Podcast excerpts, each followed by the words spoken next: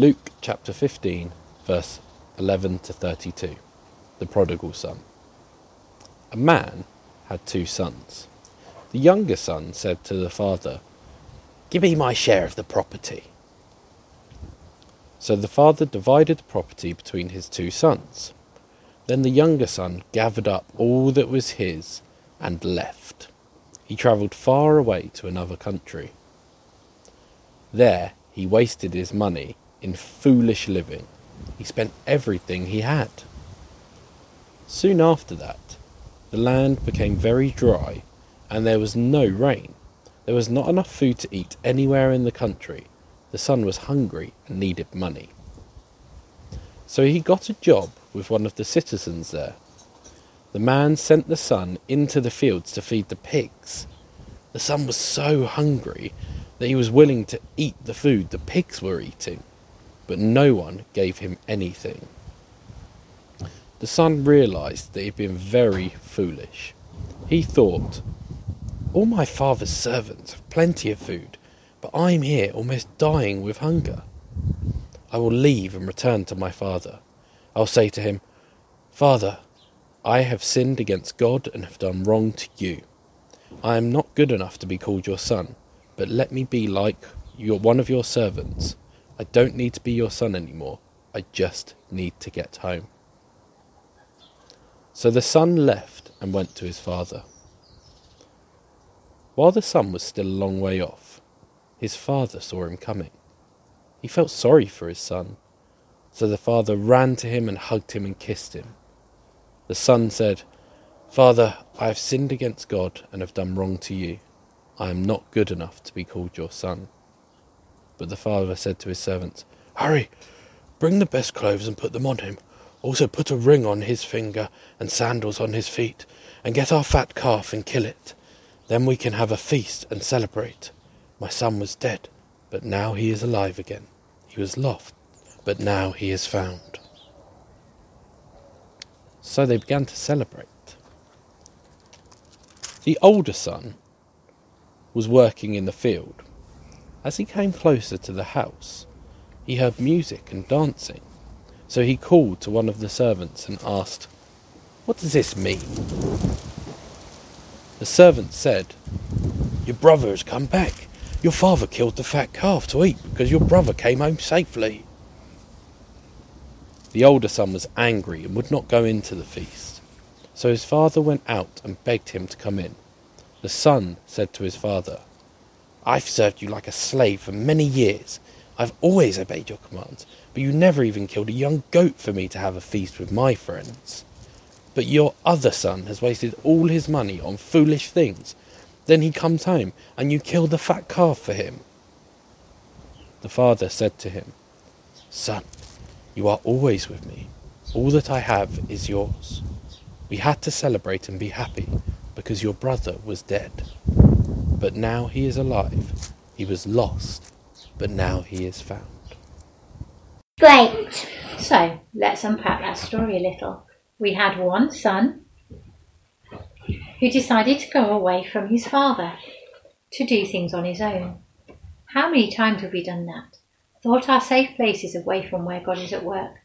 For some reason, there's something in us that wants to do things our own way, on our own, not God's way. When we do that, how does that work out? Probably not great. Just like the lost son, we come to a point where we need to turn around, go home, and say sorry. And that is a really difficult thing to do. You probably wondered if God would accept you back so lovingly. Would he be really grumpy with you? No. Would he walk away from you? No. Would he punish you? No. Just like the father in this story, if we're lost and we choose to go back home to God, when we do, he will welcome us home because we've been lost and now we're found. In fact, this father runs to meet his son. If we're far away from God, we need to come home to him. He will welcome us back. After the next song, Johnny's going to talk through Psalm 84 and how, even when We've come back to God.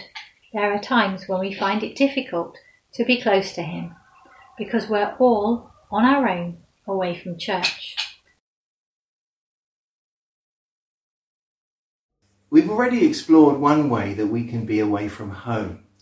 Like the guy in Jesus' story, as the human race, we've kind of left our Father, but we can come back because He can welcome us back. He's done everything for us, just, just like the Father in the story did everything that His Son could come back again. So Jesus came, He lived with us, He died for us, He was raised from the dead for us, so we can come home we can know the Father's embrace. And that's how we begin our Christian lives. We were lost, but we are found. We were dead, but now we can be alive to God. But there are times when, as believers, we can feel a bit far from home. Not like before in that fundamental way, but it can still be something that we go through. Let's have a look today at Psalm 84. We're going to look first at the first four verses. Psalm 84, verse 1 to 4. How lovely is your dwelling place, Lord Almighty. My soul yearns, even faints, for the courts of the Lord. My heart and my flesh cry out for the living God. Even the sparrow has found a home, and the swallow a nest for herself, where she may have her young, a place near your altar. Lord Almighty, my King and my God. Blessed are those who dwell in your house. They are even ever praising you. As, as we heard these words, we could realize that they're really quite emotional, aren't they? There are strong feelings expressed here. That first phrase talks about God's dwelling place being lovely. And what that means is that the person who's writing this psalm loves there, loves it there, loves to be in God's place. It's nothing to do with the decor being particularly attractive. No, the writer says he yearns, he longs, he faints to be somewhere. And he feels like that because he's not there at the moment. His whole body, he says, is aching to be where the Lord is. Almost like that feeling you may remember, or maybe you still have it, that of missing someone you really love. You, you so want to be with them again. I remember feeling like that when we were first dating and, and I was in Cardiff and Mary was in London and we'd only see each other every two weeks and, and, and sometimes I felt, oh, it would be just great. I'm really longing to be with her again. Well, it's that kind of idea expressed in that psalm. And that's it. It's not the place that he's missing. It's the living God. He's found this life with God and he's missing that. And he says people who, who live in that place, he's talking about the temple, are really blessed. Even the birds can be there. The temple in Jerusalem had open courts and birds could kind of live like they do in the outside spaces. He says it's a safe place to be at home. Birds don't nest where they don't feel safe. Uh, we've got a, a bird box in our garden and we're very excited that there's some blue tits in there, but now we don't know whether we should go in the garden or cut the grass because we want them to feel safe. And the man in the psalm says, oh, I really want to live there too. So, what is this all about? Well, the writer is an Israelite. We're in the Old Testament, the first half of the Bible. It's written probably eight or nine hundred years before Jesus came. And their experience of God at that time as God's people centered around a place. It centered around the temple or the tabernacle before it and he's missing that place. He, he would he wanted wants to be there. Later on in Israel's history, they had synagogues, uh, which were like local congregations, rather like our church. But at this time, it was just the temple, and they would all go to the temple several times a year. They go for festivals, or for sacrifices, and there'd be joyful praise. And their experience of God centered around that place. And now this man is longing to be there because he isn't there at the moment. It's like he wants to be back at home, close to God, back where he met with God. He's missing it so much. Now, is this where we can be a bit in these days? We are maybe realizing that meeting God together is such a crucial part of our Christian experience, maybe more than we thought it was. Sure, it's only a building, but there we've known the Lord with us. We have memories of that as we've been with others, as we've praised together, or as we've mourned together, or we've celebrated things together, and our spiritual life has been nourished around one another in that place, and now we can't do it. And I want to say there's nothing wrong with us feeling like this. God made us as people to be together. It's not some kind of failure of our spiritual life to feel this way any more than it was for the psalm writer. Our sense of God being with us is tied up with what we do together in church. Of course, it's not the building itself, although I'm quite attached to it and I miss working there. No, it's the living God with us there, with others. And I think this psalm speaks to us right now, right at this place where we are. So, how do God's people throughout the ages cope or th- thrive in being away from home like this? Let's see again what this psalm has to say to us. Psalm 84 continues, verse 5 to 12. Blessed are those whose strength is in you, whose hearts are set on pilgrimage. As they pass through the valley of Baca, they make it a place of springs. The autumn rains also cover it with pools. They go from strength to strength, till each appears before God in Zion. Hear my prayer, Lord God Almighty. Listen to me, God of Jacob. Look on our shield, O God. Look with favour on your anointed one. Better is one day in your courts than a thousand elsewhere. I would rather be a doorkeeper in the house of my God than dwell in the tents of the wicked. For the Lord God is a sun and a shield. The Lord bestows favour and honour. No good thing does he withhold from those who walk in blamelessness. Lord God Almighty, blessed is the one who trusts in you. So we can see from this passage that although it's not an easy time for God's people, it is possible to have strength from God. It says here, Blessed are those whose strength is in you. Now, blessed is, has that idea of, of knowing God with us, of, of knowing goodness because we're close to him. It's a relational word in the, in the Bible, particularly the Old Testament. And it, it, in that closeness, in that relationship, it says there is strength. It's mentioned three times in verses 5 to 7, if you look at it. And this strength gives them confidence. It says they will appear before God in Zion. Zion is the mountain where the temple was. And what the, the writer, what the psalm is saying, they will all get there. And you know, written over our lives as those who know Jesus is this promise. It's from the New Testament. It says in Philippians 1 verse 8, He who began a good work in you will carry it on to completion until the day of Christ. There is strength from God. He will get us there. But how will they keep going on this journey? How can they be aware of God when the ways they usually experience Him are no longer available to them? How will we, for that matter? Well, this psalm has some pointers here, and I think they're helpful for us. Here's the first one. It says here that our hearts are set on pilgrimage. You see, it's all to do with the heart. It's all about our inner lives. Actually, original talks about the paths to Zion are set in our heart. Is that inner awareness that you're going someone with, sorry, that you're going somewhere. We're going somewhere with God. We're growing in that life with God.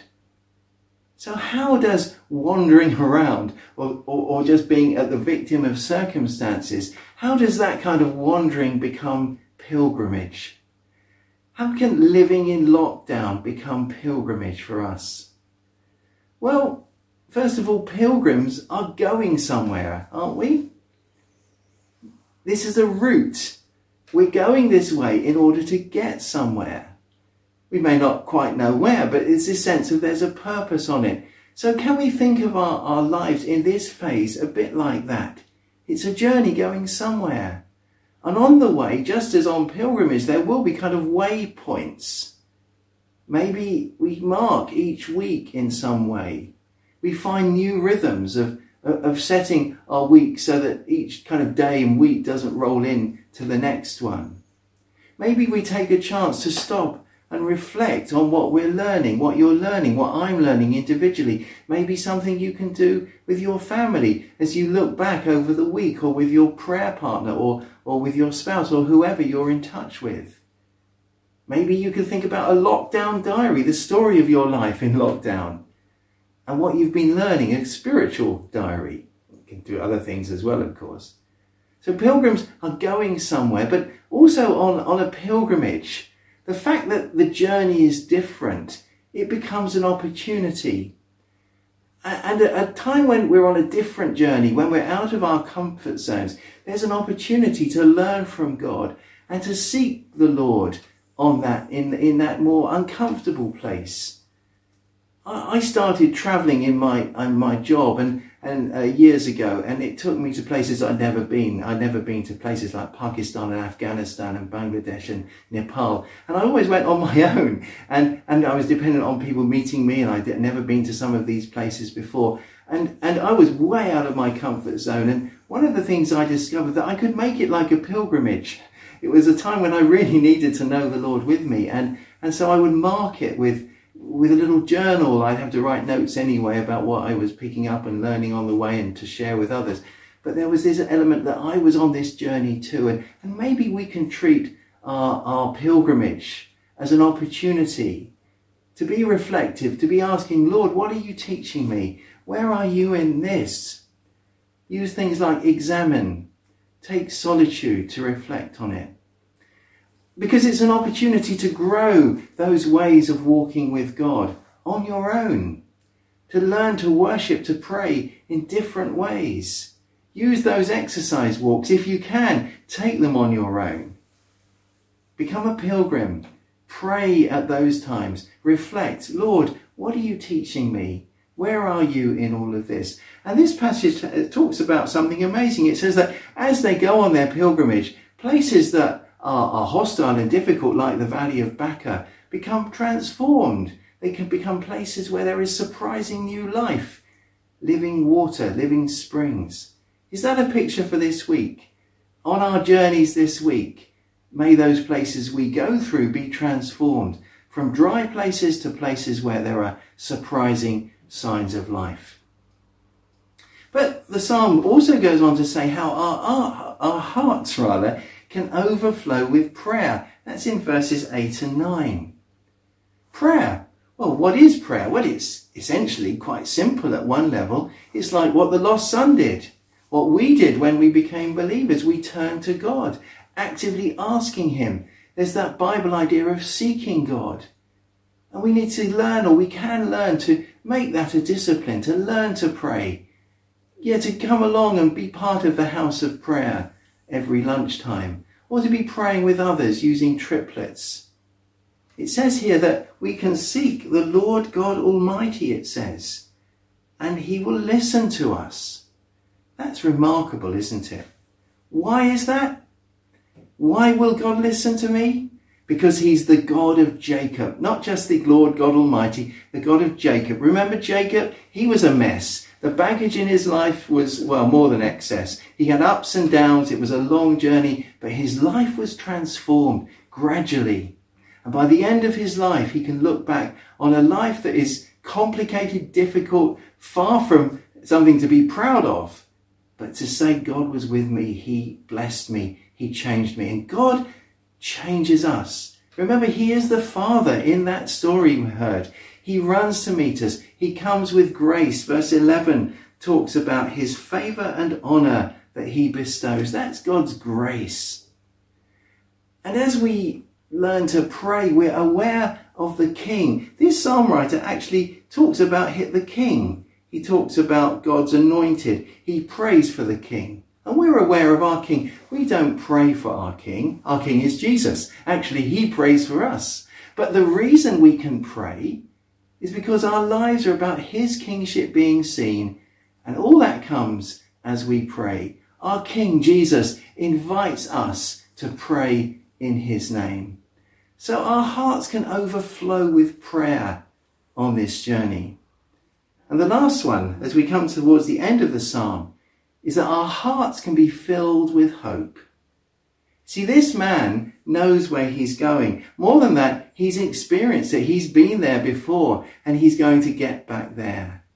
And here I'm not really thinking about getting back to Portswood Church or being together again, but being uh, at home with the Lord again, in his presence forever. That's a bigger home to go to. A bigger home to long for. And you know, we have experienced something of that home.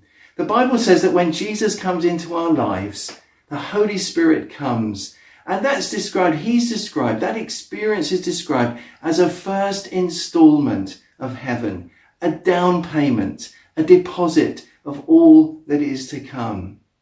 In Colossians, it's put in this way Christ in you, the hope of glory.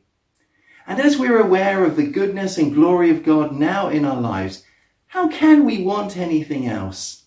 How can we choose sin and do things that God says dishonors him and destroys us when we've tasted heaven? That's what verse 10 is all about when he talks about, I'd rather be uh, one day in your courts than a thousand elsewhere. I'd rather be a doorkeeper than dwell in the tents of, of the wicked ones.